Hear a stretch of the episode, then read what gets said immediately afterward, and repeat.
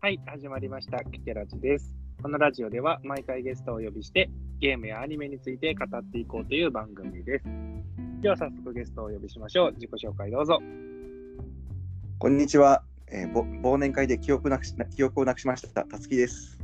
よろしくお願いしまお願いす。します。はい、ということで、はい今度こそ明けましておめでとうございまありが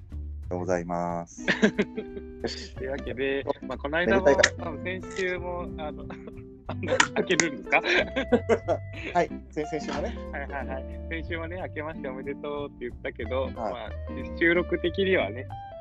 まあ、今日こそ明けましておめでとうございますということで、はい、なんか今年の抱負とかって何かあります？そうですね。今年こそ痩せたいっていうのと、そうですね。それは僕もです。あとね、去年ね、ちょっと評判がいいんで買った本があるんですけど、はいはいはい。東京の生活史っていう本で、はい。まあ、その150人が150人にインタビューをしたみたいな本なんですけど、えっとです。これが値段がですね、えっと4200円プラス税で、ページ数が1200ページぐらいあって、はいはいはい。重さが1キロぐらいあるんで、おこれが今年中に読めるかなって感じですね。なるほどなるほど。はい。いやーもうそれ言ったら僕だ、何年も前に買った本とか今めっちゃ積んあの実家に積んでますよ。うんうん、あるある。あるある。あの、ぶ文芸書でハードカバーで買ったんだけど、もう文庫化してるなっていうんですかね。あるも。なんかとりあえずなんか話題になった本とかを買って満足しちゃってみたいな。そういうのがいっぱいあるんで、そのうち、そのうちって思って全然読んでないのがありますね。あ、で、ちなみに、まあ、自分の目標、この間も言ったから、一応、もうこのラジオと、ラジオとしては毎週更新を、あはいはいはい。まあ、今年も目指して頑張ろうかなっていうので、はいまあ、あとは、まあ、毎週続けてれば、話すのも上手になるはずとうんうん信じて、話すのが上手くなりたいなっていうのも、まあ、目標の一つですね。うんなんかね、編集をしてると、あ、もっとこう喋ればよかったって毎回思いますもんね。うん。俺もさっきの挨拶めっちゃ噛んでたなと思いながら。あー難しい。ああとなんか、オンライン収録だからっていうのもあるんですけど、なんか、あの、うんうんなんですかね、話が、話話そうとするのがかぶっちゃったりとかも多いじゃないですか。そうそう、ぶつかっちゃうもんね。そうそう、そういうのをね、なかなか難しいなと思いながら、慣れていかないとなと思ってるんで、そうかな。まあ、あとは、なんですかね、こう、それ以外で言うと、仕事のこととかも、ちょっと遊んでばっかだから、資格取ったりとかもしないといけないなとかああ。ちゃんと向上してる。んで、はい。そうそう、勉強をね、たまにはしつつ、うんうんボードゲームも、ボードゲームも去年は、去年発売のボードゲームとかって、なんか年末に話そうと思ったら全然してないなってことに気づいたんで、もあっと、もっとボードゲームも、せっかくラジオやってるからいろいろしようかなとは思ってるんですけど、ゲーム会開いた。は い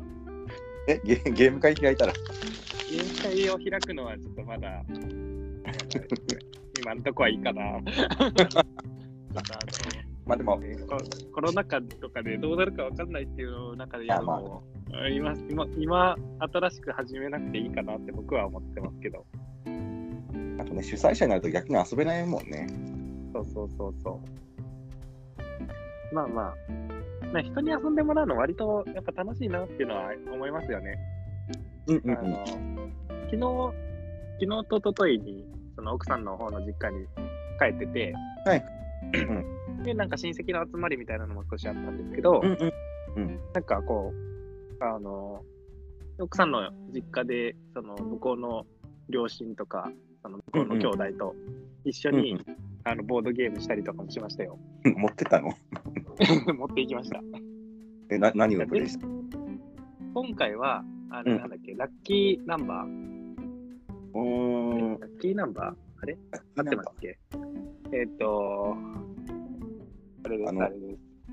す。数字のやつ重ねるやつ？ケあケンビルのやつです。ケビのやつなるほど。まあはいはいラッキーナンバーっていうボードゲームが結構、うんうん。まあ何個か遊んだ中では一番それが好評でしたね。うんうん4回ぐらいやりましたよ。やったねそ。うそうそう。負けて、あの向こうのお父さんも負けて、あのもう一回って言って、もう一回で。言うぐらいで楽しそうにやってました。うんうんなんで、まあとか、まあ他もいろいろ小箱のいろいろやったりとかして、うん。うんうん楽しそうにしてるのを見るのは、やっぱボードゲーマーとしてはいいですね。うんうんうんそう 自分が、うちがはい本家の方なんで、あの、はいはい。ね、親戚が集まったりするんで、で、なんか、大体もうみんな食べ終わって、こう、三々五五散っていたときに、あの、子供たちを集めて、まあ、君もよく知ってるこのゲーム部屋に集め、あの、うん。先日買ったあの、ポケモンナインタイルとか、ああ、はいはい。うんうん。あとあの、俺が酔っ払うと、俺が酔っ払うとよくやるあのアクション系のゲームとかを やらせたりしましたね。ああ、なるほど。いや、なんか、その、その奥さんの実家以外にも、その、奥さんのいとこが結構ちっちゃい子とかもいるから、そこではボードゲームとかして、なんか、あの、まあ、そこは、なんか自分割と見てただけなんあのプレイさせてただけなんですけど、うんうんうん人に、ね、こう、やらせて楽しいボードゲームとか、そういううん。機会があると買いたくなっちゃいますね。うんうん。そうだね。あの、トマトマトとかやらせましたよ。あれ、あれは、あれもなんかむ、むまたまたね。あれもなんか子人によって向き楽しそうにやってましたよ。あとは、うんうん。えまあこ割と子供は楽しいんじゃないですか、ああいうの。わかりやすー、いし、うんうんっていうので、もうこっちも僕はこれは見見れる方がいいなと思って見てました。まあ、そんなわけで、なんかいつもより ちょっとオープニングいろいろ話してるわけですけど、ちょっと、あのーまあ、本題は今日話したいと思ってるのは、まあ、ボードゲームのことではなく、まあ、デジタルゲームが年末年始、セールでいろいろあったと思うんですけど、まあ僕も10本以上多分セールで買ったんですけど、まあ今、はい。結構遊べてないゲームがいっぱいあるんですが、まあその中でもいろいろ、なんですかね、セールの買った中でも、いくつか遊んだゲームがあるので、うんうまあその中でも特に面白かったゲームをそれぞれ今日は紹介したいなと思います。はい。はい。ということで、まあ、今日はその年末年始でのセールで買った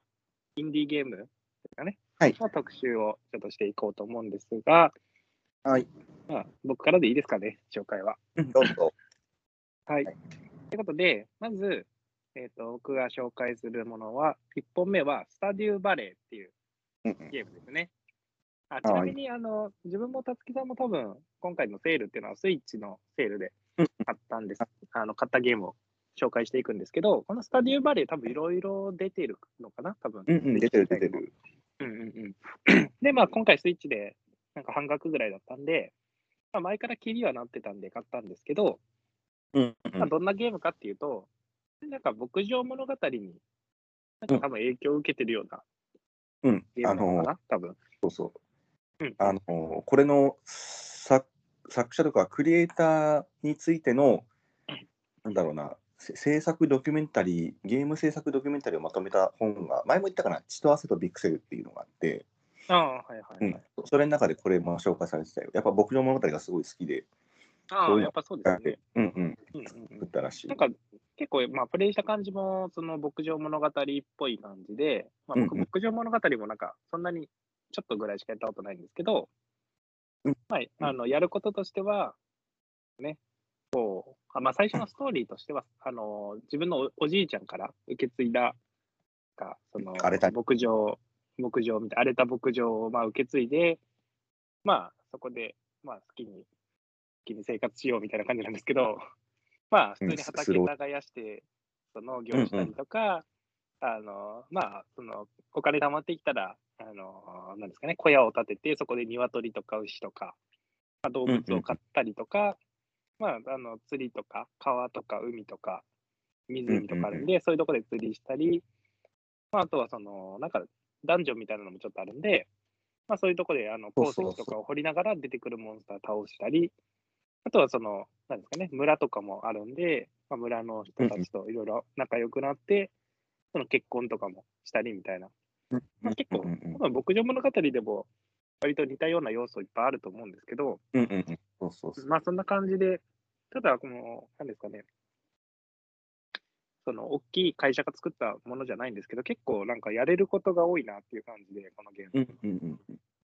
うんうんうん。なんか、この、なんていうんですかね、最初行けなかったとこがどんどん行けどんどん行けるようになったりとか、うんうん。そのなんですかね、なんか、ああとクラフトの要素とかもあって、どんどんこう新しくものを作ったり、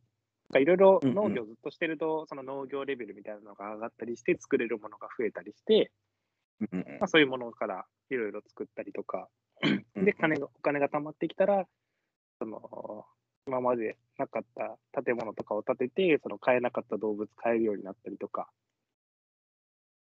なんか、なんですかね、なんかバスみたいなのがあって、そういう行ける場所が増えたりとかして、また新しいもの手に入るようになったりみたいな、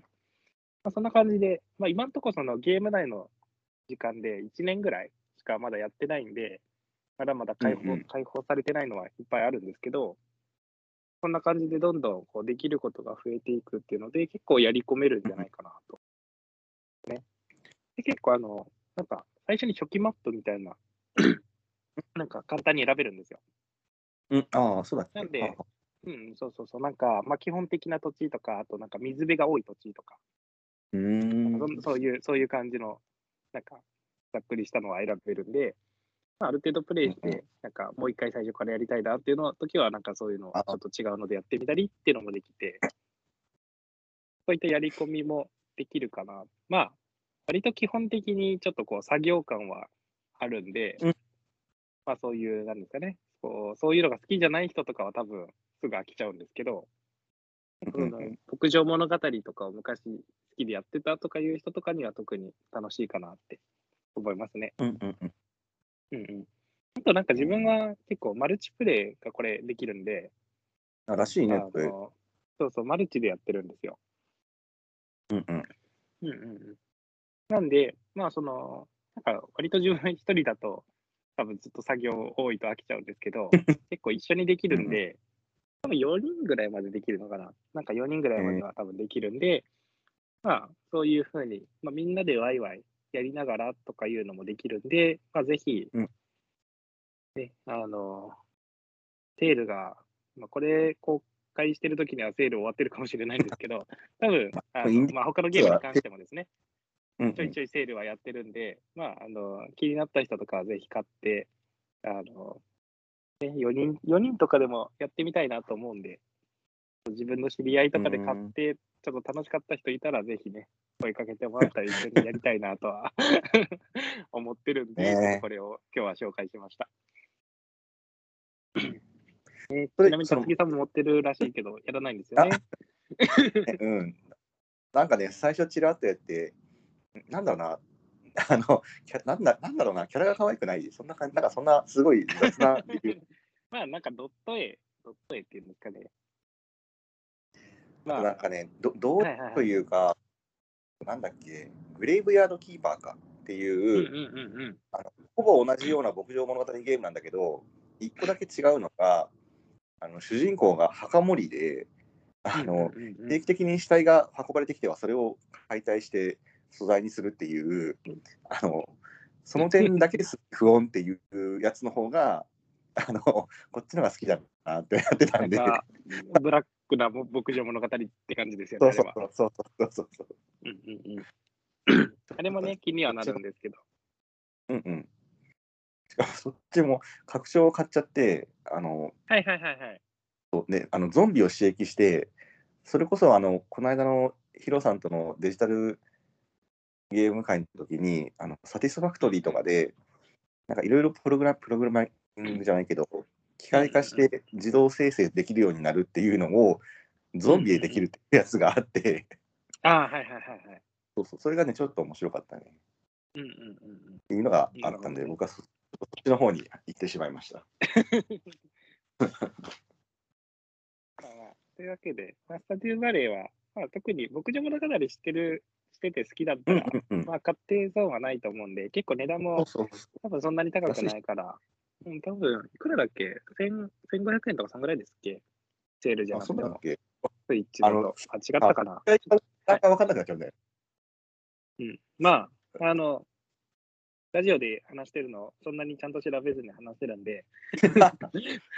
違ったら、ちょっとごめんなさいなんですけど、まあ、そんな高くないんで、まあ、興味がある人はぜひね、あ買ってもらったらいいかなということで、まあ、1本目はスタディオバレーを紹介しました。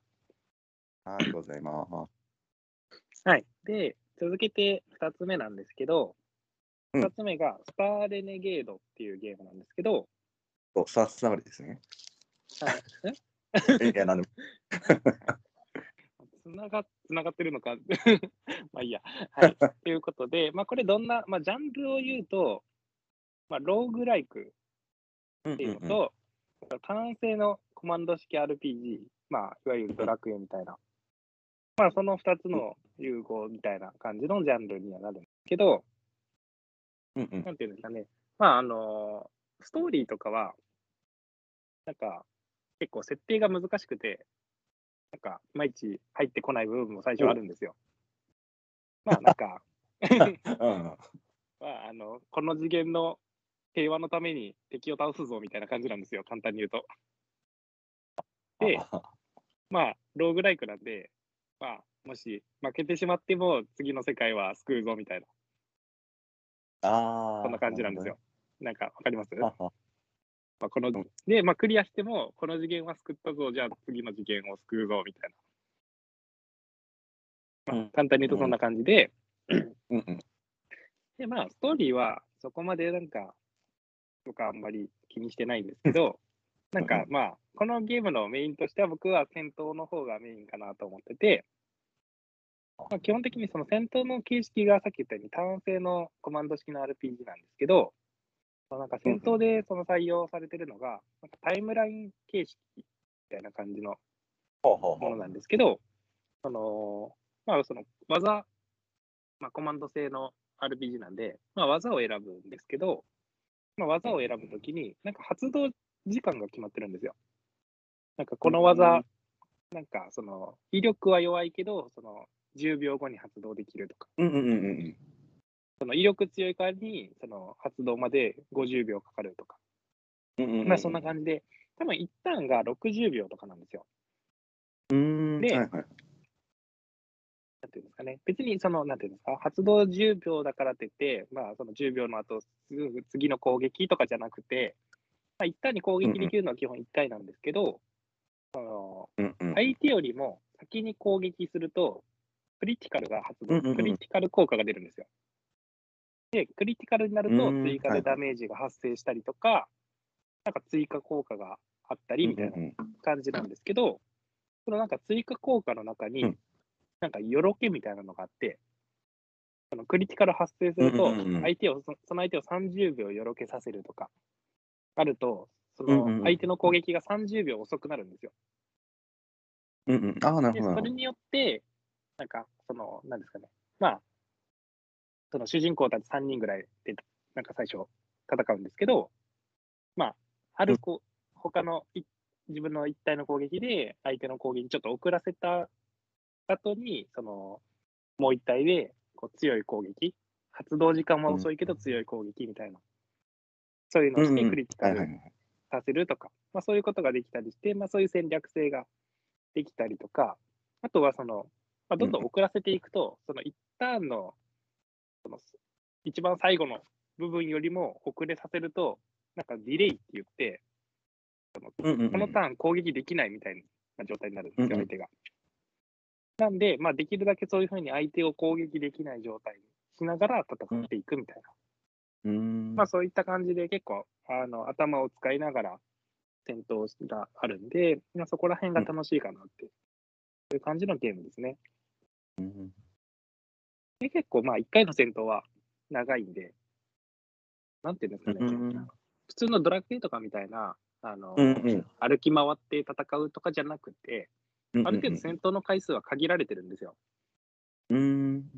で限られてるんで、まあ、経験値とかも限られた経験値しか手に入らないんで、え、はいはいははいはい。で、なんかまあ経験値もらったら、なんか、全員に経験値が入るとかではなく、もらっーた経験値を好きにこう、どの、うんうん。振り分けどのヒーローに割り振り分振り分けるかみたいな感じで、まあレベル上がると新しいスキル覚えたりとかあるんで、まあそこを戦略練って、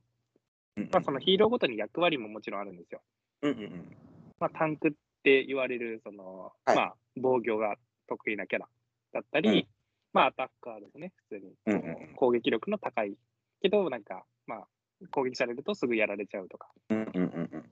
あとはまあヒーラーとか、まあ味方にバフかけるのとか、と、まああとさっき言ったのそのよろけ、相手をよろけさせるのが得意なキャラとかもいるんですよ。うんうんうんなんで、まあ、そのどのキャラを優先的にレベル上げて、っていうのとかも結構戦略的に考えれて、で、なんかその、ヒーローに合った、なんかアイテムとかもその手に入れるときに、よくローグライクでよくあるんですけど、3つのアイテムから1つ選ぶみたいな、なんかそんな感じのがよくあるんですよね。なんかそんな感じで、例えばよろけさせるのが得意なやつには、そのよろけ効果があの、うんうん。上がるアイテム装備とか、で、アタッカーにはその単純にダメージ上げるやつとか、まあ、そんな感じでアイテムとかも取捨取捨選択しながら、どんどん進んでいくっていう感じで、まあそういう戦闘が楽しい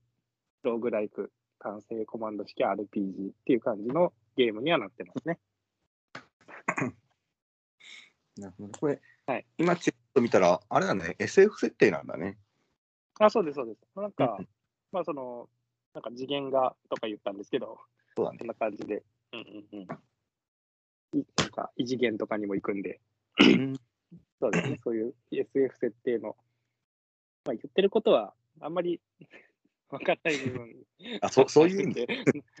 そうそうそう。いや、なんか、その設定がちょっと、なんか一部難か難しいというか、なんか SF 設定ってよくあるじゃないですか、ちょっと難しい設定が。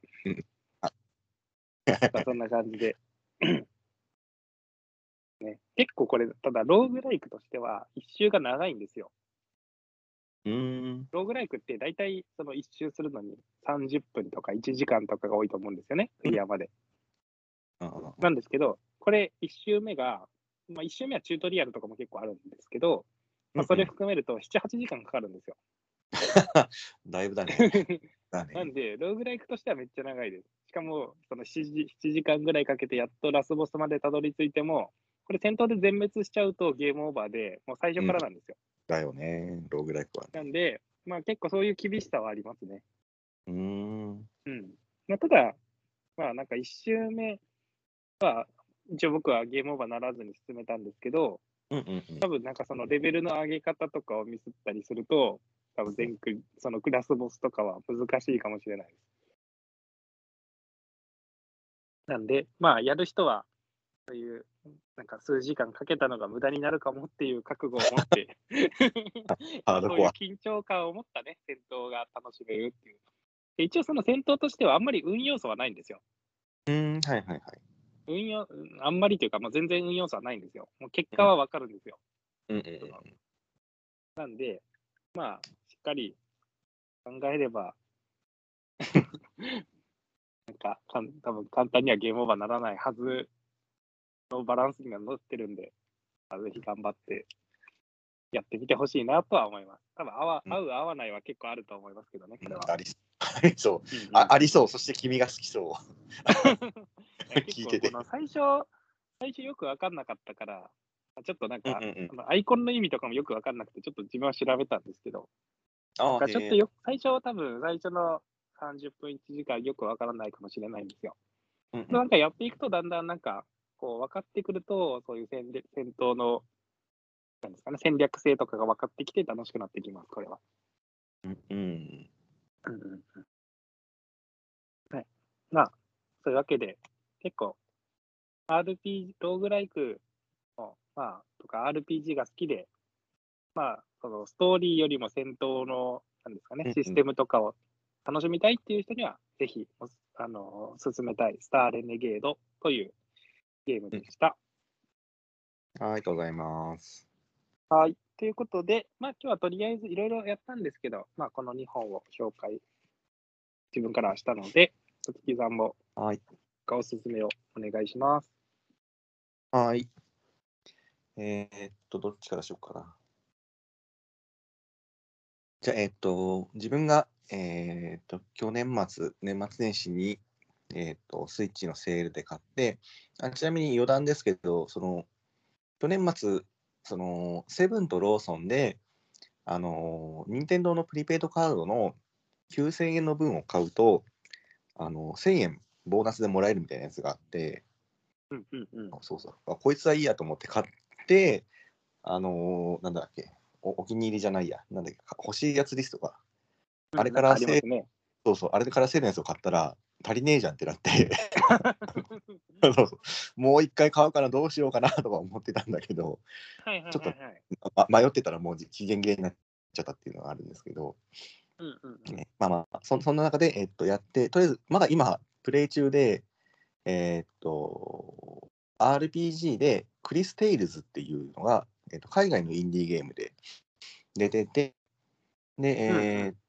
これがですね、まあ、普通に本当に王道の日本の RPG みたいな感じで、主人公が、なんだろうな、街とか移動して、なんかイベントで、なんだろうな、キャラクターのお願い聞いて、お使いみたいなやつを何回もいろいろやっていくと話が進んでいくみたいなやつなんだけど、うんうんうん。えっと、このゲームの特徴は、その主人公の女の子が、えっとまあ、ちょっと時を操る能力みたいなやつを手に入れ、えっと、過去と現在と未来を同時に見ることができるみたいな能力を手に入れます。はいはいはい。で、街の中とか、あと戦闘とかで、えーっと、画面がですね、えっと、普通こう、テレビ画面横長にあるんですけど、自分が立ってる中央の現在のところを中心に三角形に切り取られて、えっと、うんうんうん左側の三角形の外側が過去、右側の三角形の外側が未来っていうふうに見えるようになってて、で、はいはいはい。ま、街中とかで、その、ひ左右に垣間見える未来や過去のやつで、なんか気になるなと思ったら、一回それを未来か過去に切り替えて、そっちに飛べるっていう能力があって、まあでも、うんうんうん。そうそう。で、まあ、飛べるのはその相棒のカエルみたいなやつなんだけど、で、うんなんか未来に行って、もう現在では失われてしまっているアイテムとか、あの、現在に何かをした結果を未来に取りに行くとかっていうのができるようになってて、それがちょっと面白いんだけど、これが、えーっと、戦闘中にも、えーっと、適用されてて、いわゆるその、戦闘画面があの昔のファミコン時代の FF ってこう右端に主人公チームがいて左側にせ、えーっと敵キャラクターがいたいるやつがあるんだけど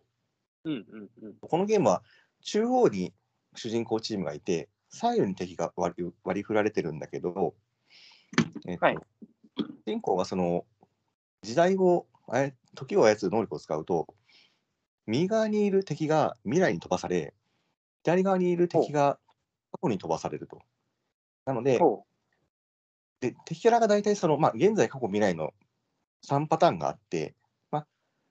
簡単に言ったらその兵兵士みたいなキャラクターがいたとき、そいつを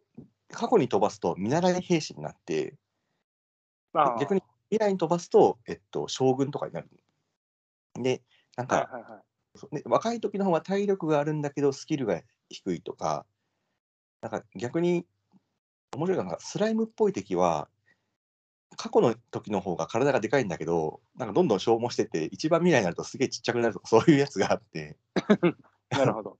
そうそう。で、それで、しかもその、えっと、敵に状態以上で毒を与えて、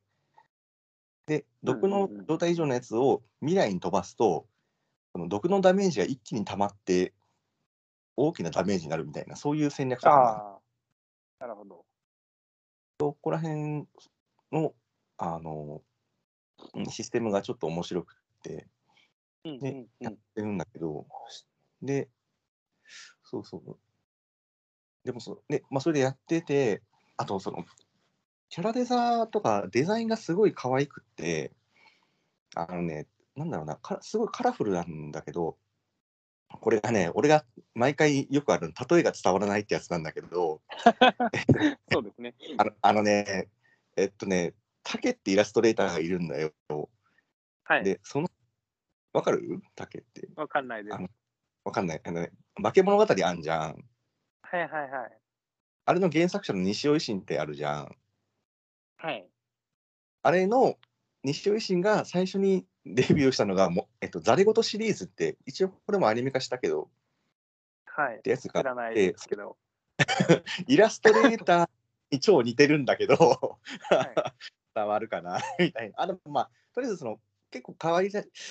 なんだろうな、デフォルメ系の日本の、あ日本、うん。えっとね、ちょっと違うけどね、色の色合い的にはパワーパフガールズがちょっと近いかもしれない。ああ、なんか、うん、そんな感じですね。うんでも、まあ絵だけは知ってるけど。うんうんうん。そうで、うんうんそれのね、動きのモーションが結構細やかで、超可愛いっていうのがあって、うんはいはいはい。ねで、なんか、海外のゲームではあるから、多少なんかちょっと翻訳がたまに怪しかったりするんだけど、まあでも全然その、シナリオと、なんかね、うん言葉の言い回しとかすごいよくって、うんそこら辺でもグッとくるし、うんうんうん。で、なんかその、なんだろうな、シナリオの中にその、ぶなんだろうな、し資本主義批判とか、あの、なんだろうな、なんだろう、その、こう、えーっとね、なんだっけ、炭鉱っぽいところのはいはい。宝石をすげえ掘ってるんだけど、めっちゃそれの影響で病気が広まり、うん。そうそう、それを助けなきゃみたいな話があったりして、うんうんうん。でなんで、なんだろう、その、時の女帝エンプレスみたいなラスボスがいいる、いて、それを追い詰めてい。くんだけど、なんかその合間合間に、その、3つ4つか5つぐらいの街の中であのお手伝いイベントでいろんな人たちと触れ合うんだけど、うんうんうん。それ、がクライマックスにどう展開していくかっていうのがすごい熱くって、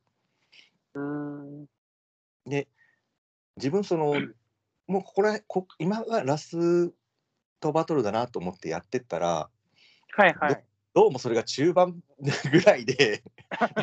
もうもう一ひねりあるぞ、どうやらこれはっつって、うんうんうん。いや、だから俺今日、これクリアしてこの話しようと思ったら、意外と終わんなくて、今ね、ちょっと30時間ぐらいプレイしてんだけど、はいはい。あと、あと2割ぐらいだと思うんだけど、いやでもボリュームはあるんですね。うんうん、意外と、なんかお最初に思ったよりはあったかな。うんうんうん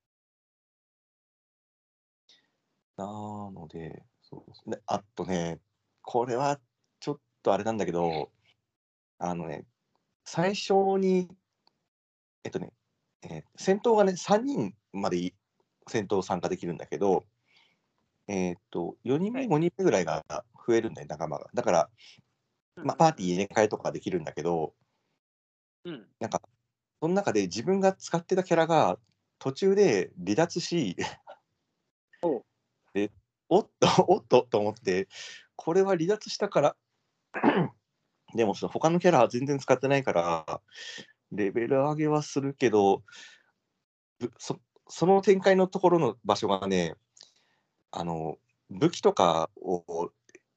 なんだろうな、強化できない場所で、あの、うんややり直しがすげえ苦労したんだよね。あのちょちょいちょいなんかシステム的にちょっと緩いなっていうのがあったんだけど、つらっていうところがいい方だけあって。あと、インディーゲームだから、みたいなことが、ん？あ、そうそうそう。ドラクエセブンみたいなことがあるんですね。もうもう今更んそうそうそうそう。うんうんうん。うんうんうんだねまあでも、シナリオも面白いし、システムも楽しいし、うんうん。がもね、あの、あなんか日本のアニメとか好きなんだろうなっていうような、なんだろうな、あの、あイケメンアンドロイドが出てきたり、なんか、すごく元気いっぱいの弾きキャラな女の子が出てきたりとか、ほうほうほうんうん。あとなんか、なんだろうな、すごい気のつ気の強い力も強い、力も強いというか、戦闘的にも強い、あのうんうんうん。めっちゃ怖いお姉さんし出てきて、めっちゃ来たこういうなとか思うんだけど、そこら辺もすごいあの見どころなので、ちょっとうん。プロモーションとかもね、ああの流れてると思うんで、で、なんとこれオープニングもあるんで、うん。あそうなんですね合間にもムービーもあるかな、アニメーションムービーもある。うんなので、結構、あの、ルックで見て興味があるんだったら、ぜひぜひプレイしてほしいやつですね。うんえー、クリス・テイルズです。はい。あ、なんかこれって、あれですか？なんかちょっと自分よ予告というか、なんか宣伝みたいなの見たんですけど、うんうんうん。なんか、なんですかね、こう、未来だと、あちょっと悪者みたいになってるキャラとかがに、その NPC かなんかで、なんか過去でお金を渡してあげると、ちょっとこう、なるみたいな。なんかそういうのがあ宣伝で見たんですけど、それってあれですか？そういうので、なんかストーリーとか変わってきたりみたいなのもあったりするんですか？どうもね、あるっぽいんだよね。あるっぽい。なるほど。まだそれは最後までやってないから、はっきりとはうんうん。分かんないって感じですかね？まあ、でも、うんうんうんそうね、そう、あのーそうそうそう、だからや、あの、わかりやすくやろうしやり直しができない選択肢があるんだよっていうふうに言われて、あの、ああ、なるほど。マジっすか？とか思いながらね、手ぶらでやってたんで、まあその、うん、あのーね、ま街中でギター弾いてるあのプータローにお金恵むと、あの将来 あの、盗賊になななったりならなかったりっていうのは、最初のチュートリアルみたいなやつであるんで、そうそうう。んああ。うんうんうん。そうそう。ね、そうするとさっき言ってたそのお使いみたいなクエストとかで、なんうかん。命を救われる人がいたりとか、うんうんうんなんかうん。なんだろう、中が、中を取り持ってあげたりみたいなやつもあるんで、そこら辺の話でもね、すごいうん。なので、なので、なんか、あんまりちゃんと丁寧にやったら見落としとかはないと思うんで、はいはいはなんか、多分 多分見落としてないと思う。い。なるほどね。うんまあ、一回クリアして気に入ったら、2周目とかはあえて全部。見逃してやってみるとか、そうですけどね。あー、辛い、辛い。俺あんまりない。はい。じゃあ、うんそんな感じですね。はい。はい、というわけで、えーじゃあ、2本目なんですけど、えーはいさっきは RPG だったんですが、えーはいはい今度、横スクロールアクションというか、いわゆるあのメトロイドバニアってやつですね。えーっとうんうんうんカプコンの、えー新世界 Into the Depths っていうゲームで、はいえー新世界はあの深い浅いの深いに世界で新世界なんですけど、うんうん。ね。これは何かっていうと、えーっと、舞台が海底探索ですね。えーっと、うんうん。主人公が潜水服を着た、えー主人公で、えーっと、今、あのーせなんだろう、ストアページの説明を見て初めて知ったんですけど、えーっと、地表が氷に覆われて、人々が海中で暮らすことを余儀なくされた世界らしくって、まあまあ、うんうんうん。最初主人公はその海底でなんだろうな岩掘って鉱石を集めてるところから始まってでなんかはい。お家っぽいなんか半分沈んだ潜水艦みたいなところで帰ってきて、一息ついてたらなんかその氷がバッキバキにどんどんこうせ迫ってきてというかお家がなくなってしまうと。でそうそう。でどうしたもんかね。っつってこう周りを探索し始めるんですが。えーっと基本その潜水服とそれに、えーっとタンクをつけることができてそのタンクと潜水服の中の、えーっと空気がなくなったら死んじゃうよっていう感じなんですけど。うんうんうん。その探索する海底内に、えーっとまあ、あ泡というか空気がブクブクなってるとことかはい。セーブポイント、チェックポイントのところにもその空気がブクブクなってるんで、まあ、うん。もうそこで補充をしつつ周りを探索していって、で、えーはいはいはい。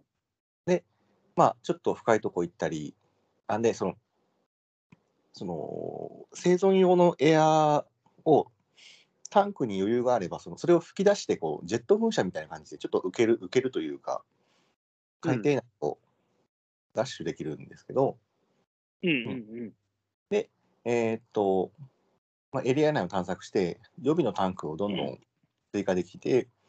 それでこうどんどん広がっていけたりするんですが、これ、はいはい。ある程度の高さからうっかりその、まあ、逆噴射とかで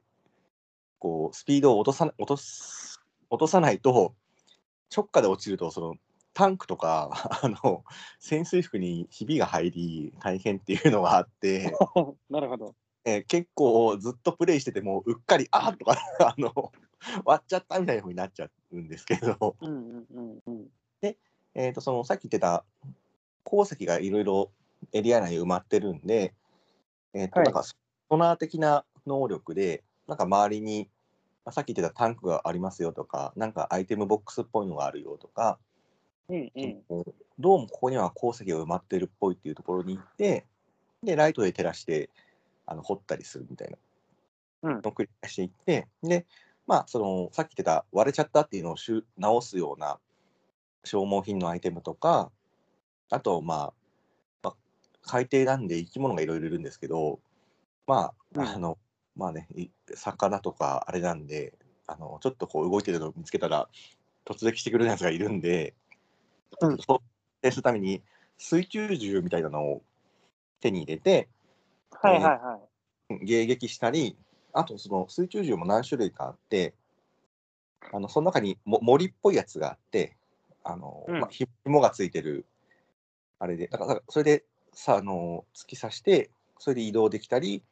まあ、敵を引き寄せたりみたいな、うんうんうん。まあ、その素材を使って、まあ、武器を強化したりで、えーっとその最初潜れる深さには、えっと、なんだろうなあのここリミットがあってですねここから先を潜っちゃうと潜水服が持ちませんよみたいなところが赤いラインラインというか赤色で、えーっと示されてるんですが、はいはいはい。素材とかでこう潜水服を強化するとこう潜れる深さがどんどん広ふ深まってくると。うんうん。これであのどんどん深いところまで潜っていけるんですが、あの PSVR とか、あの Nintendo Switch の VR とかのやつで、結構その海に潜る系のやつってよくあるんですよね。うん。な海の中に潜っていって、なんか周りの生物がこんなん、なんかは初めて見るとか、あとなんか、あつ森でもね、あのシーラカンスとか竜宮の使いとか、あ、見たことがあるみたいなやつがあったりして、でうんうんうん。あのー一回な、なんかでセーブした後ゲームをと閉じて、もう一回オープニングタイトル見たら、その見つけた海中生物の図鑑みたいなのが見れることに、結構後の方で気づいて。な、なんか確かになんか、あの辞書っぽいやつがパラパラめくってるアイコンが出てんなとか思ったら、あ、こんなんあるんだ、そうそう、だから結構、そういうの見るのも楽しいやつですね。なんか、うんうんうん。中、なんかそそろそろその海の中移動するのに慣れてくるなっていうぐらいに、あの潜水艇を手に入れるんですよ。でそうそうで、潜水艇を手に入れると、またこう移動する範囲がすごい広まって、うんで潜水艇の中にはその空気が必ず確保されているので、潜水艇から、えっと、なんだろうな、なんていうんだろう、まあ、空気のチューブみたいなのをつながってる範囲内だと、まあ、無限に、あのエアーを使いこなして、こう、探索がしやすくなるみたいなやつ。で、なんかこうどんどんいい感じに探索範囲とか方法が広まっていくっていうのがあって、うん。まあ、メトロイドバニア系ってね、あのメトロイドとかキャッスルバニアってあの悪魔女ドラキュラとか、うんうん。ああいうエリア探索系のやつで、俺はどっちもあのうまくクリアできなかったやつなんですけど、これはまあまあ、いい感じのボリュームでうん。クリアしたやつなんで、そうね、これは15時間ぐらいでクリアできたかな。うん。なんで結構、まあ、サクッと楽しむにはいいし、一応、やり込みとしては、さっき言ってたその海中生物みたいなやつとか、まあ、海中植物みたいな図鑑を埋めていくのもあるっぽいので、うんうん。意外とね、あのダイオウグソクムシがね、好戦的でね、あのと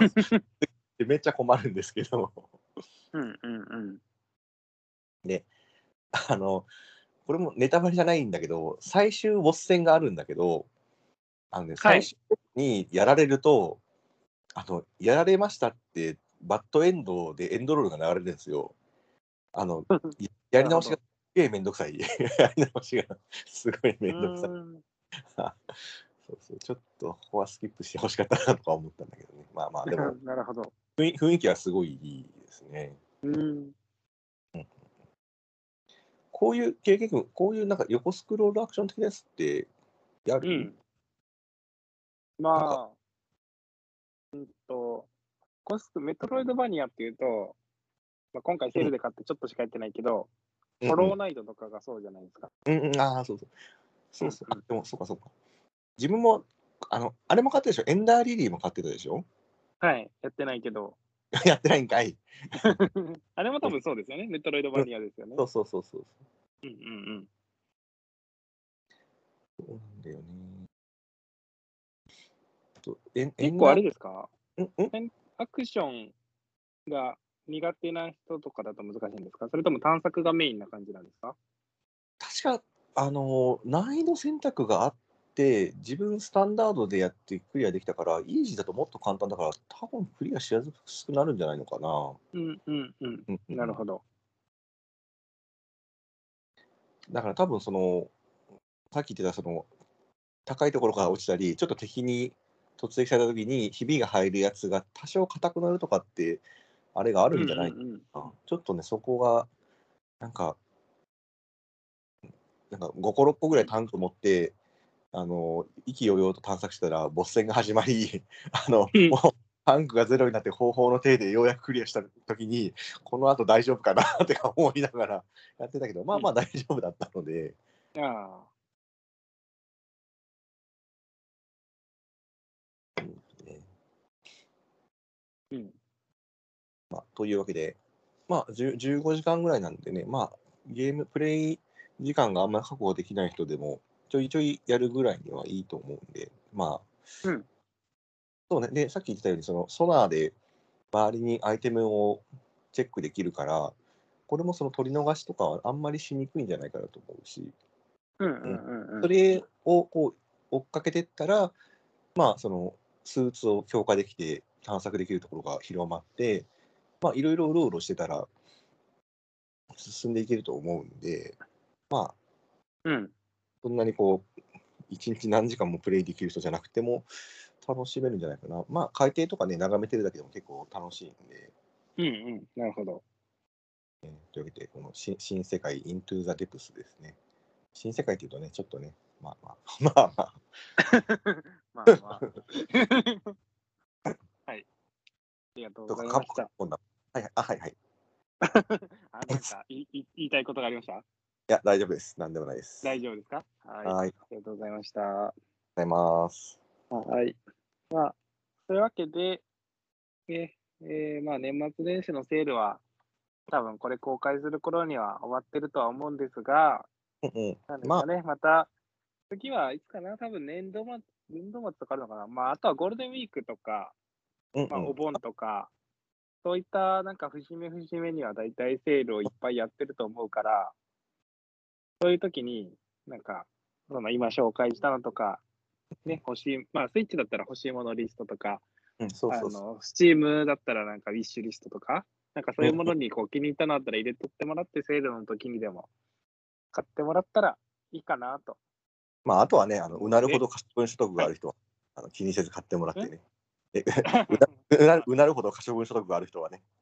ああ、ね。普段気にしない人はもう別にこれ聞いて、あ、面白そうだぞって思いますぐ買ってもらってね、やってもらったらいいんじゃないかと思いますね。はい。というわけで、いやーなんか、あれですね、2本ずつぐらいしか紹介しないんだったら、まあ30分か30分ちょいぐらいだろうと思ったら、まあ、一人10分まあずつ。録音、録音開始したらもう50分ぐらい 話してますね。はい。